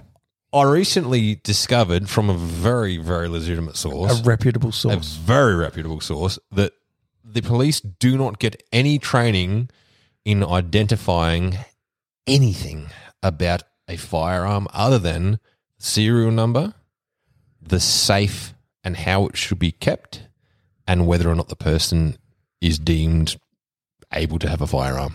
And that is it. So if you got a semi automatic or an automatic, let's let's just jump the gun there. Let's go pun intended. If you get an automatic rifle and put an extra bolt action rifle, your average police officer will not be able to tell the difference between I feel the like two. Ch- Call of Duty's ruined that. And they'll be like, oh, that's. a Nah, secret. man. Because So uh, hang on. So what if you're saying if a noob police officer comes to your house to do an audit on your safe, even a seasoned officer, they are just looking for a certain like what you've just listed there, and if they happen to find an illegal firearm in your safe and it has the serial number they're looking for on it, Yep. and whatever other details, they can't necessarily identify that that is actually an illegal. they could not tell. If you got a 22, like this is your average copper, in- and they'd- I mean, given there'd be shooters, coppers that are shooters as well, but your average copper and the courses that they go through, if you got a automatic 308 and put the serial number of a bolt action 22 on it and had the paperwork for that bolt action 22 they would not be able to tell the difference between the two and you would be able to fly through your audit I'd hope that's not that's not true. they get zero training, zero zero firearms training from the as- from the perspective of being able to identify what is what and what it looks like, what it, how it operates. They just they just don't get that. All they get is serial numbers, uh, safe. Uh, specs. specific, sp- say specs like so. If you you should have cameras and whether it's bolted down that sort of thing, and then whether you're fit to own it. That's it. And See- even then, like th there's the safety safe checks are supposed to be carried out by all officers, and they've got a list that they have access to, which is associated with uh, it's connected to the firearms branch database, and they're supposed to be carrying out on the down downtime in quotations. They're supposed to be carrying out safe checks quite regularly. Um, I mean, I've never been checked, and I've been a firearms owner for I don't know how many years now. Uh, have you been checked, Caleb? no. Have you been checked, Josh? Yeah. How, when? How, and how many years that you? I mean, you've owned firearms since you were fucking twelve. Yeah, once. Um, not more. My dad owned them. So once in Um, twenty years. But once, yeah. And it was actually a little bit embarrassing. Um, so there was a few things. They come in, they said they were going to do their check. That was all cool. Um, we took them to the safe. We opened the safe up. Um, we obviously started pulling out the firearms and they checked their, the serial numbers and things like that. Um, towards the end, they actually were like, "Oh, where's this firearm?" Uh, and gave us a serial number, this firearm, and with this serial number, and then they didn't know what it was, so they had to read off the sheet. Actually, oh, it's a category B, it's a bolt action, it's a two two three or whatever. Um, and I had turned around and I said, "Look, my father and I." because they did it simultaneously with my father's and my safe because at the, that stage I was living at home. Um, and I'm like, oh, look, me and dad have sold these rifles um, years and years and years ago through the gun shop as well, uh, a gun shop, I don't know which one. Um, and we're like, we, we haven't owned them. And they're like, oh, they're still on your record. I'm like, mate, no, we haven't owned them. Um, we ended up actually having to write a stat deck saying that we didn't own them Fucking and hell. send them back to the police um, and saying that we'd sold them or got rid of them or whatever, etc., etc. Um, and then that was all fine. They were actually very, very good with that. And look, they were polite, they were courteous, um, they were safe, uh, and they were just doing their checks and balances, and that's fine. Um, the thing that stood out to me though, so there was a younger uh, police officer and an older police officer. Um, turns out the older police officer is a shooter.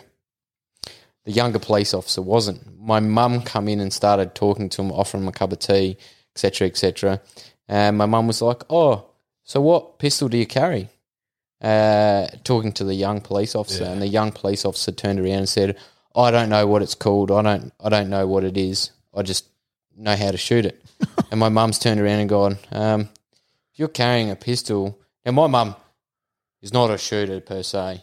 Yeah, but she, Oh. she's been Around you and associated your old with, man with enough. shooting for a very long time. Yes, okay, yeah, but she's not a, a shooter. But she's like, she was like, um, shouldn't that be something that you should know if you?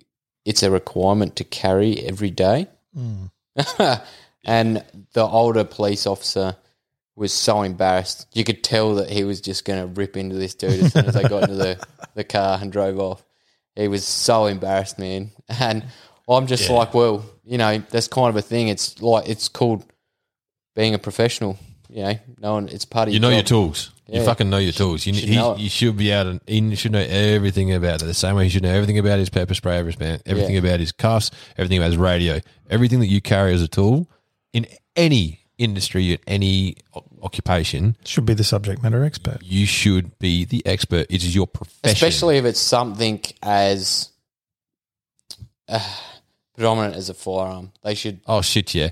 Especially when it's the coppers that make all the fucking rules, for Christ's sake. police officer. Yeah, That's, that's a bit hypocritical. yeah. It's very fucking Are you hypocritical. being politically correct, Joshua? Oh, well, you know. Nah, look, I'm I for think- I'm for police officers. Oh shit! mate. Yeah, Um, fuck yeah! It- and they, the, so- the coppers only know what they're taught, And that's this is the thing, not a I ref- think this is not a there's- reflection on the police all. officers Yeah. themselves at all. We're not think bagging there's- SAPOL. What this speaks to is the level of funding and training. That's it. I think Yeah. there's, there needs to be some slack uh, and some education, like proper education. So if, if you want to uncover people, firearm owners who are doing the wrong thing, maybe send some subject matter experts to do the audits. we see that's the thing. I don't actually think there are minus the police officers that shoot in their own time. I don't actually think there are subject matter experts. but you could train Um, some. Yeah, that's the thing. They need to be trained. And the reason why I say this is simply because there are a lot of uh, people in the s- firearms branch who are making law that don't comprehend. They don't. fully- They don't know fuck all about firearms. Yeah, That's they- they that's don't that's comprehend literally firearms. it. They know fuck all about Look, firearms, and they're making I'm not. the laws. I'm not having a go, and I'm not trying to stir the pot or anything like that. There's a bridge that needs to be gapped. Yes, I'm not trying to to uh, say that people aren't doing their job correctly. They're only doing what they're trained to do. Exactly. They don't know and any that's their better. scope. Um, I think I think what it is is a incompetence is the word here, and that's not from the police officers. That's from the people that are creating the curriculum in which these officers are being trained, and they're the ones it's that are it's creating. also about budget, man. I I think you'll find no, that a no, lot I- of it you can comes down to have budget. all you need to do is sit an hour and a half course. A, a firearms license requires you to sit a course that gives you enough information to be able to know enough and Yeah, so you've got identify to enough. have money to have that person to come in and You talk just- to them you- and educate no, they, them. all they need to do is have someone who knows something about something go through the fucking academy. They go to the academy for six fucking months, man. How hard is it? Yeah, Well, I, th- if I we- think there's more pressing things like knowing law. They spend Um, more time on traffic control laws than they do on anything else. Yes, and uh, look, uh, we're not saying that it it certainly needs to be addressed and fixed. Yes, but I think you'll find that there's a bit of a budget issue. If what you're saying is true, Ryan, and that the task of auditing firearms owners is just something they do as a filler when they've got nothing else to do, then Hmm. of course they're not going to pour resourcing into. Oh, the, yeah. The dig isn't at resourcing, all right? The- the- I understand that. The dig is at the fact that you've got people who, don't know what they're talking about doing an being- audit. They're not being equipped with the right knowledge to be able to do their job properly. That's what the negligent discharge is here. And my massive fucking sticking point here is that you've got the firearms branch and the high up officers in SAPOL that dictate, well, don't dictate, but they contribute largely a majority opinion, if you will, to the laws of firearms. And these people have no fucking idea what they're talking about. Yeah, look, it, and once again, it's just an educational thing, and yes, it needs to be. It's a, it's a massive Needs to be problem. addressed, and this is what most people don't understand. They, they have a law that gets passed that is the laws are so hypocritical and contradictory that we have to try and abide to now, which we've had heated discussions about. And this this is this is something that gets me worked up because I cannot stand a an application to the general public that comes from someone who knows fuck all about what Well, they, they, they, are talking can't about. af- enforce what they don't know. You are right. How do you expect a police officer to enforce laws about firearms and things like that if they don't know about them? That is the issue. Shit, yeah. If, if you're That's what- going to that's enforce exactly it, it. you need to be proficient at knowing about it. And they could quite easily outsource audits. Quite easily. Once All again, the- that's a Yeah, but- money thing and exactly. that's a budget thing. It, it, it's yeah, probably yeah. I not get gonna what you're happen. saying. I get what you're saying. I mean, fuck, there would be people within the shooting industry that would volunteer for that shit. No, I don't think they'd volunteer. I think you'd want to be paid for it. Uh, no, I think that there would be members But then- that, that would volun- volunteer their time. To, they have to have the power to be able to. If It's the there same is as an it's, it's indiscretion, the justice of the peace. Well, to- justice of the peace is a volunteer, and they sign off but and they shit all have to the time. have the power if there is an indiscretion to be able to act accordingly. Now, whether that's okay, you've got to come down to the police station. So that means they basically have to have the rights as a police officer. No, it wouldn't be. It'd be a transfer. It'd be a transfer of power. So they would go through, they'd run through the audit. You either pass or you fail. Your fail gets transferred to the police. The police come down, they handle it. Yeah, you see, How- then- how then you're many- giving That's Fair. I top- mean, the then- v- vast majority Not of really. firearm owners would be doing the right thing. Exactly Oh, right. 100%. But that, if you've that got- transfer of power gives someone time, they can fix that indiscretion and then they can simply turn around and be like, no, I'm fine. This is what it was like. I adhere to the law. But no, res- you're starting net- to get into a grey net ro- result grey though. area The there. net result though, they've corrected a wrong. Yes, the person who was yes, doing the wrong thing that's- is now doing the right thing. And they've freed up That's- the resources of the police officers to chase the bad guys. exactly. Yes. Yeah, yes fucking I- oath, it's the way they should go. If they outsource checks, then it would be ex- it's essentially the same principle of what a justice of the peace is. They're not a judge. They're someone who signs off on small shit. Or just uh, train them accordingly if they're going to do. I don't even think that. I think I think safe checks is a waste of fucking time. I don't. I, I Uh, actually you don't. got to do it, but what you don't want to do is swing too far in the other direction and have some anal retentive twat come That's around true. and be a dick. That is true. I mean, if if and you're right, I'd say a vast majority of people, if you've got a registered firearm that the police can track, you're not the likelihood of you being a criminal is very small. The likelihood of you being smart enough to be able to conceal that for an extended period of time is even smaller as a criminal. So I just think that it should be outsourced. Outsource it to people that have the appropriate training. Give it fuck me the salary and the overtime that coppers get paid, you could have that cut down by a significant percentage if you outsourced, it, even if you're paying people. No, because it's done in their in their shift. But it's not done in There's that no- shift. This is there's what we're no talking overtime. about. So it's it's done when they're when they are not No, no, busy it's with something when- else. If- Down in if their they're- downtime, essentially. Yes, in, In their, their downtime. downtime. It's still in their So- shift. It's still within their shift. So there's no overtime or anything. And like when that. would that be? That'd be like middle of the day. So typically, the majority of- of crime will- happens at night time, right? So the middle of the day, most people are out. I've never been. Do you have the statistics on that, Ryan? I, I do actually. If you want, Oh, to post fuck off. You don't. You just have statistics in your brain for every fucking thing. Get out of it. I read a lot. so I've I've I've not been audited because I'm never home. Not home during the, the typical operating hours of when there would be downtime. Well, the audits have to happen within uh, certain hours anyway. Um, I I can't remember what it is. I didn't but- know that. Yeah, they can't rock up to your house at three in the morning, man, and expect you to do a firearms audit. That's That's no. fair. That's, that's, That- I mean, Not unless, yeah, not that's unless just they all- have, yeah, yeah, not unless they have cause Yeah. to to be raiding your house or something like that. But no, you know, if it's like past bedtime, I guess you know you're not going to get audited. Well, that's subjective. I don't know. Fuck. It is. It is. Uh, it's Maybe that- seven thirty, Mister Officer. Officer, it's past my bedtime. You cannot be here. Maybe Yes, that it speaks to is why it just happens in their downtime then, because most people would be at work when they rock up. Yeah, Yeah. So that like, would- oh, all right, Johnny, let's do Chances a, are let's they do a probably- firearms order. Oh, they're not home. Oh well, let's go. Yeah, that, Chan- that makes more oh, chances sense, are doesn't they it? probably knocked on your door, man, and you haven't been home, and Yeah. they've been they've just had to go. Like chances that's happened. I have a camera on my doorbell. It's because you're a weirdo. Yeah, you got a camera other places, don't you? I look at the recordings of you late at night. It's got one in the toilet bowl that looks up. it's, it's a- it's a it's a shit cam. I'm constantly having to clean It's the like blood a- off it every time I use it. It's it's a floater that never flushes. Oh dear. All right, that's enough of our We're done. babble. We've we've waffled. Yeah. This is the record, the world record. Send it, mate. Waffle. yeah. man, we, we're breaking records here. All right, what do we got next week, Caleb? We have the topic life or death. That has the potential to get morbid. It has the potential to be Fucking rainbows and lollipops, sunshine. lollipops, indeed. I think we need to bring this back to hunting because God, it's getting real, real weird. All of that was Bit relevant. More of, a- more All of a that was serious relevant. episode, man. We're allowed to get deep, Josh. Are you scared of getting deep and emotional and personal? I don't mind getting deep, but I just like not with getting- you boys. Deep in the box. Balls deep. Balls deep. All right, ladies Oh, and gentlemen, Deep. I'll wrap us up. Thanks for listening once again. We've been Centre Made Podcast. I'm Caleb, I'm Josh. And I'm Ryan. and that is our exit. Peace out, motherfuckers. Thank you for Catch listening. you later. Gotcha. Thanks for listening. Hit us up, send it, mate. Podcast, Instagram, on Spotify. Do it. Join us next week for Life or Death. I have to take a piss.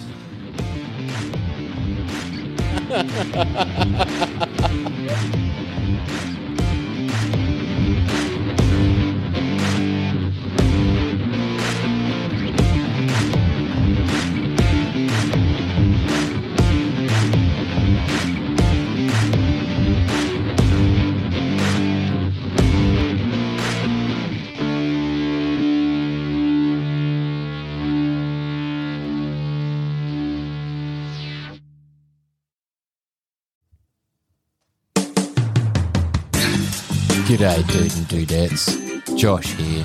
Do you find it hard to keep your long, hard barrels free from gun STDs? Maybe you need a clean out of your bore.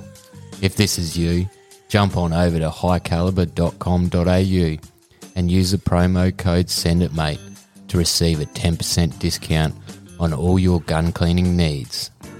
And remember, it's sexy to support Australian made products. Everyone here at Send It Mate uses high caliber, and we can promise you that it'll keep your firearms free from those pesky gun STDs.